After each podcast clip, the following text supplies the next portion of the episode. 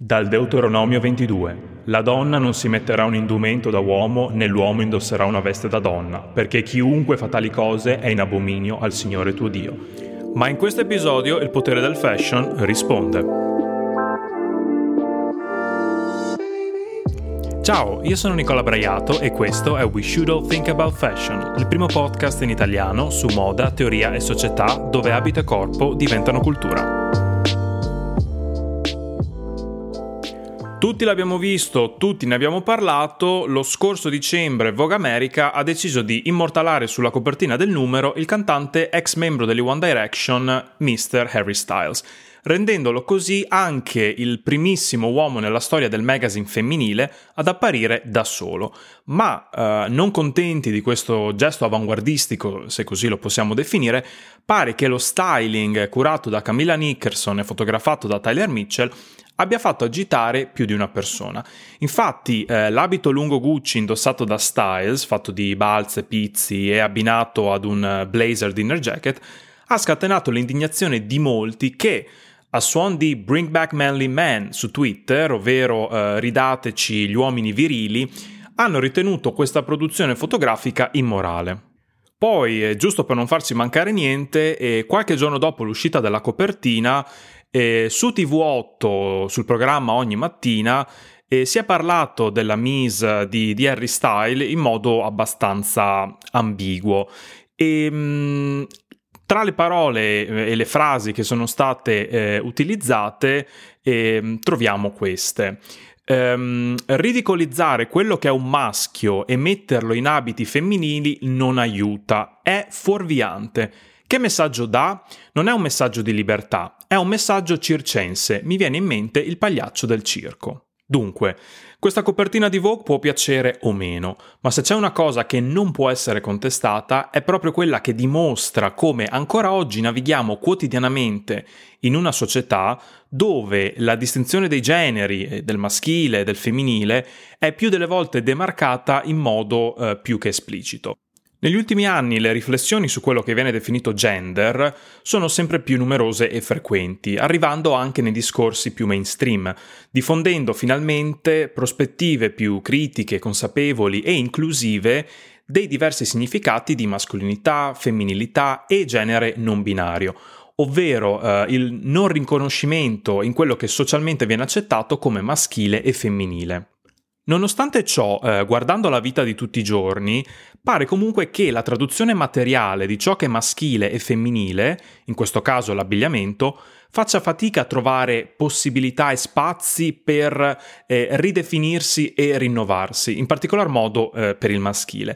Mi accorgo infatti molto spesso di come eh, ci sia apertura mentale per quella che è la dimensione idealistica della parità dei diritti, dell'inclusività e della non discriminazione, ma come poi si faccia fatica ad accettare la sovversione più materiale e tangibile e quindi quotidiana eh, della diversità, in particolar modo quando è legata a, a scelte estetiche che non rispecchiano eh, le aspettative sociali. Quindi, perché reagiamo negativamente alla visione di un uomo in abiti femminili o perché pensiamo che la moda sia mm, un qualcosa di femminile?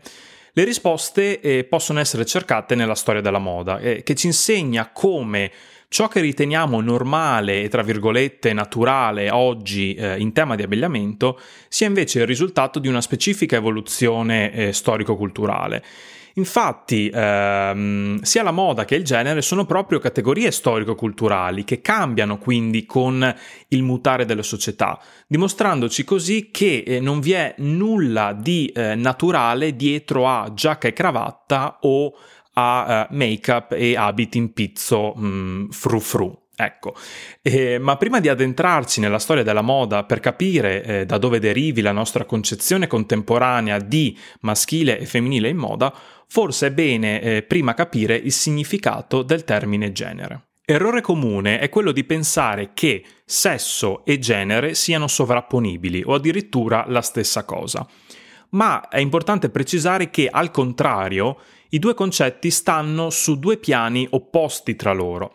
Infatti, se il sesso può essere definito come quell'insieme di caratteristiche biologiche, fisiologiche e soprattutto riproduttive che distinguono i maschi dalle femmine, Il genere corrisponde invece all'organizzazione sociale di questa differenza sessuale, ovvero la modalità con cui le società hanno interpretato le differenze tra il maschile e il femminile e a partire da esse hanno costruito la loro organizzazione sociale e culturale. Quindi se il sesso appartiene a una dimensione biologica, il genere può essere invece situato in una dimensione culturale. Quindi questo cosa significa? Significa che per essere riconosciuti come uomini o donne nel contesto sociale non basta nascere con un determinato corpo o determinati genitali, ma è necessario anche adottare determinati ruoli, comportamenti, movimenti e nel nostro caso determinati abiti che ci consentono di essere riconosciuti e inclusi nella società. Il problema di questo sistema è che il maschile e il femminile vengono considerati in modo binario, quindi opposto, dando così una definizione di maschile e femminile eh, ristretta, limitata e a tratti anche eh, claustrofobica. E come afferma Joanne Entwistle nel suo libro The Fashion Body, eh, l'abbigliamento è uno tra gli esempi più immediati ed efficaci tramite il quale il corpo viene reso maschile o femminile. Quindi eh, possiamo dire che l'abbigliamento trasforma il corpo naturale in corpo culturale. Ma eh, questa netta separazione tra maschile e femminile in termini di abbigliamento è sempre esistita nella storia della moda? Elizabeth Wilson ci racconta che la moda è ossessionata dal genere, di cui continua a definire e ridefinire i confini. Ma questa ossessione emerge in un momento preciso della storia, ovvero nel XIV secolo. Prima infatti eh, la divisione più diffusa in termini di abbigliamento non era quella tra i generi, tra maschile e femminile, bensì tra abiti drappeggiati e abiti aderenti. Dunque, prima del XIV secolo possiamo trovare sia uomini che donne in abiti lunghi tipo tuniche, in un periodo nel quale l'abito era utilizzato più eh, per distinzioni di classe che di genere. Ma a partire dal XIV secolo, in Europa la differenziazione tra l'abbigliamento maschile e quello femminile si pone come grande ondata di innovazione. Protagoniste di questi cambiamenti estetici e sociali sono le gambe. E quest'ultime, come abbiamo visto, eh, nei secoli precedenti erano principalmente coperte in entrambi eh, i sessi da lunghe tuniche drappeggiate, che conferivano eh, un'evidente similitudine tra i due guardaroba.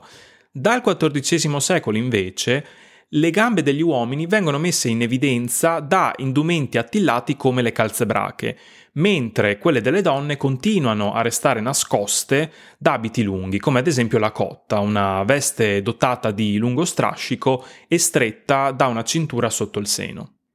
E proprio mantenendo un focus eh, sulle gambe, da questo preciso momento le linee vestimentarie maschili e femminili intraprendono due evoluzioni nettamente diverse.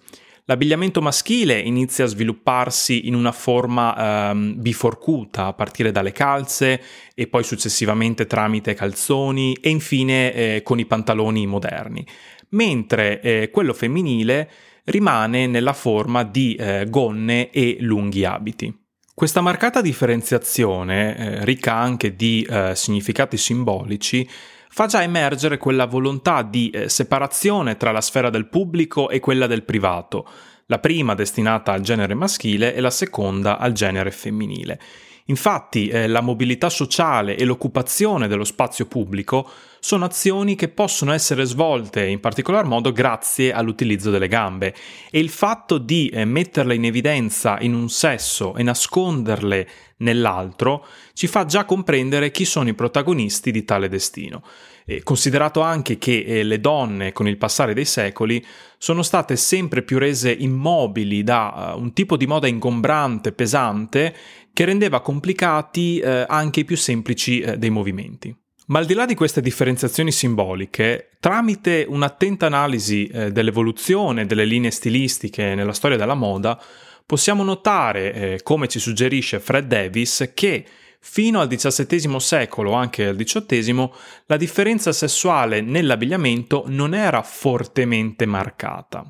Infatti, nonostante la demarcazione tra um, gambe maschili scoperte e gambe femminili coperte, e possiamo notare un continuo scambio di sguardi tra il guardaroba femminile e quello maschile in quella che possiamo definire come una fertilizzazione incrociata tra i due guardaroba eh, un ispirarsi a vicenda che si materializza eh, nell'adozione di accessori simili come colletti in pizzo, eh, gorgiere, per non parlare poi eh, dell'uso di stoffe e materiali pregiati. Le differenze di genere nell'abbigliamento erano quindi meno significanti di quanto potremmo pensare, tanto che sul finire del XV secolo la moda diventa così assurda ed eccessiva che a volte torna difficile distinguere eh, uomini e donne e eh, con il giungere del Seicento inizia quel secolo nel quale la rappresentazione vestimentaria del genere raggiunge la massima sovrapposizione dei due universi. L'emblema di questo periodo è sicuramente Luigi XIV, il Re Sole, re di Francia, grazie al quale diventa indiscussa la supremazia della moda francese in Europa. Non solo, Luigi XIV dà anche corpo uh, ad un vero e proprio cerimoniale e a norme precise sul modello degli abiti, il colore e gli accessori da indossare a corte dando quindi eh, moltissima importanza proprio alla moda. Quindi eh, fiocchi, trucco e parrucche diventano um, parole chiave dell'estetica di entrambi i generi, creando una vera e propria commistione stilistica e basta guardare i ritratti del sovrano per eh, capire di cosa stiamo parlando. E per tutti quelli che, eh, oh mio dio, un uomo coi tacchi, fun fact molto interessante. E quella che riteniamo la moderna scarpa col tacco eh, fu importata in Europa nel 1599 con la visita diplomatica della corte reale persiana e proprio in Persia eh, la scarpa col tacco era stata eh, sviluppata per permettere ai cavalieri di stare in piedi nelle loro staffe quando eh, combattevano a cavallo. E poi, una volta portata in Europa, la scarpa col tacco diventa subito simbolo di potere e ricchezza e, indovinato un po', anche simbolo di mascolinità. Sì, esatto, masculinity. La scarpa col tacco diventa quindi, come diremmo oggi, un must-have eh, della corte di Luigi XIV, destinata eh, al pubblico maschile, eh, con l'obiettivo di aumentare la statura e di favorire un portamento adeguato alla posizione sociale occupata.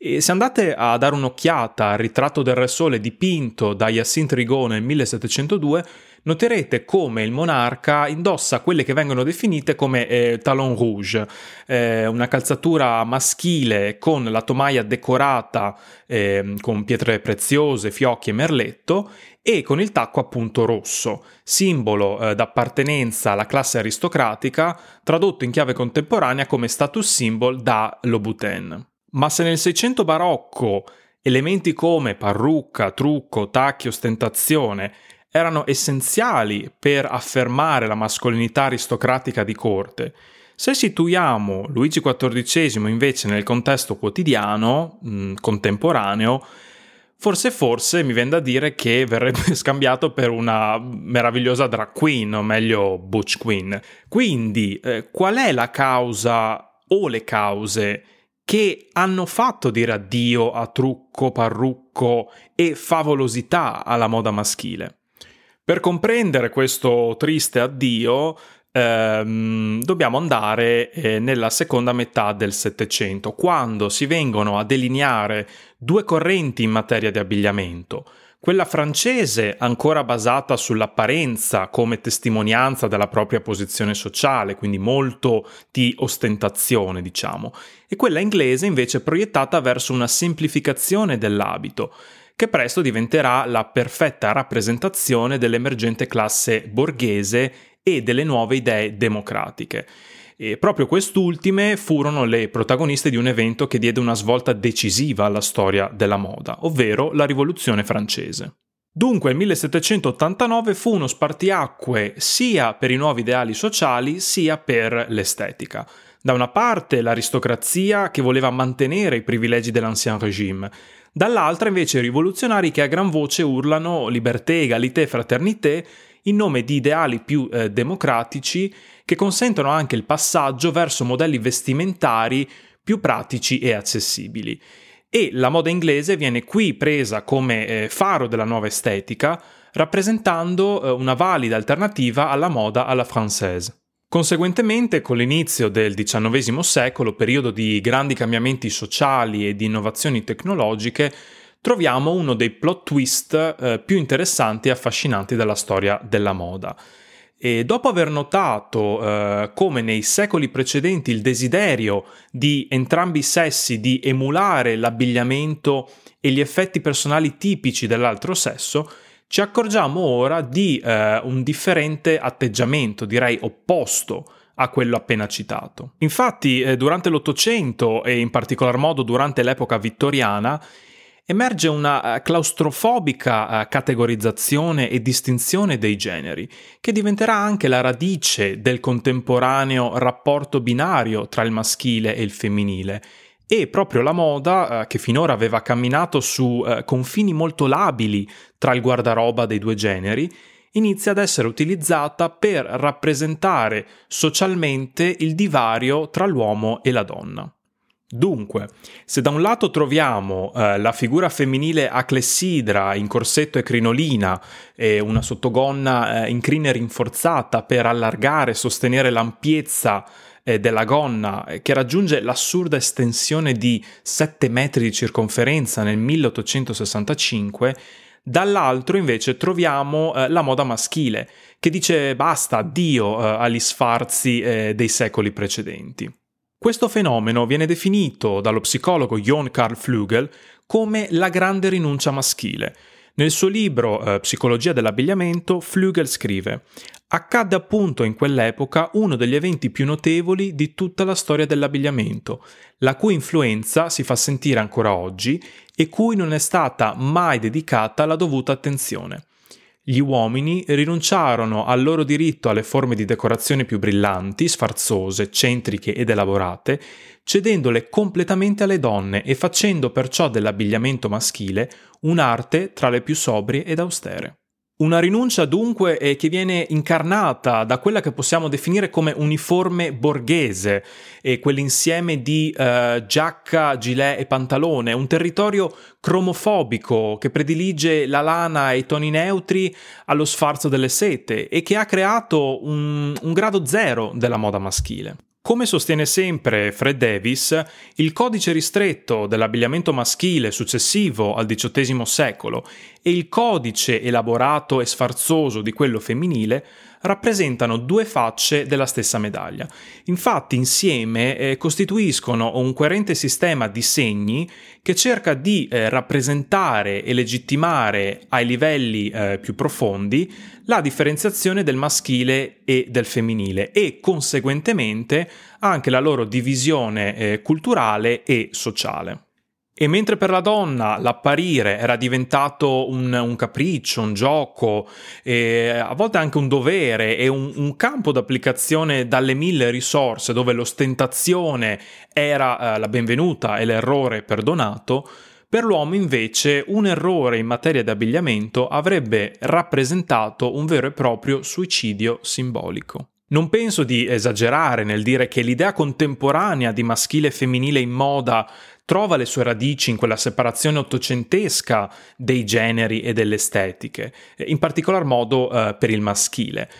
E, ehm, e, se durante il Novecento, eh, sicuramente uno dei secoli più interessanti della storia della moda e sicuramente anche il più accelerato in termini di innovazioni e la moda femminile è stata eh, legittimata al cambiamento e addirittura eh, rivoluzionata. Eh, pensiamo anche all'adozione del pantalone femminile, ehm, impensabile e immorale fino a qualche decennio prima. L'abito maschile invece ha mantenuto eh, in questo periodo eh, la forma standardizzata giacca, pantalone e cravatta per gli eventi formali, accompagnato poi successivamente anche da sportswear, leisurewear, casual wear, che eh, però mantengono sempre quelle caratteristiche fondamentali maschili, colori neutri, discrezione e funzionalità. Uh, boring. Scherzi a parte, eh, tornando all'innovazione femminile nel Novecento e al pantalone. E ovviamente e questo non è stato un passaggio uh, breve, indolore o immediato, eh, però ha avuto i suoi risultati. Infatti, eh, chi oggi eh, si fermerebbe mai per strada scioccato a guardare una donna passeggiare indossando un paio di pantaloni? Beh, credo nessuno, anzi, se pensiamo ad una Kate Blanchett in completo tweed Armani, che dire, eh, super cool. Ehm, perché dunque la stessa cosa non è successa per la gonna da uomo? Eh, alcuni designer ci hanno provato, vedi Jean-Paul Gaultier già nel 1985, ma questo capo d'abbigliamento non è mai stato normalizzato per il guardaroba maschile.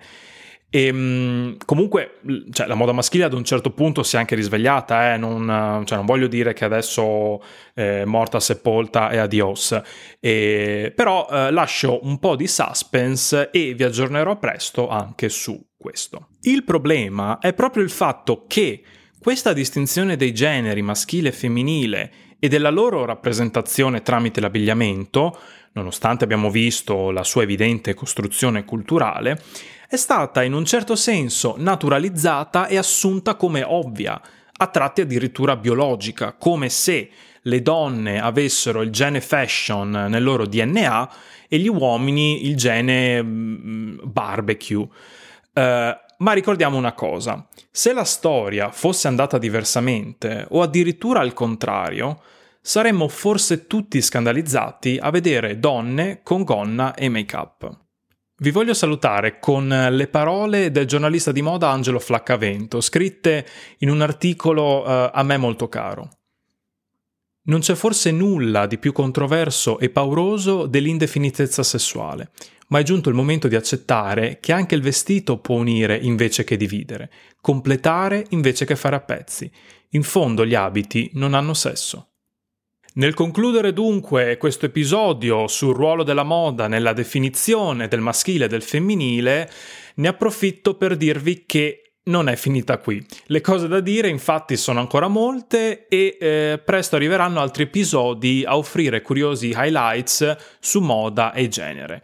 E sul mio profilo Instagram, eh, Nicola underscore Brit, eh, potete trovare immagini e riferimenti bibliografici eh, sulle tematiche eh, trattate in questo episodio. E come sempre, eh, se anche voi volete continuare a pensare attraverso la moda, vi aspetto alla prossima puntata. Nel frattempo, ricordate, we should all think about fashion.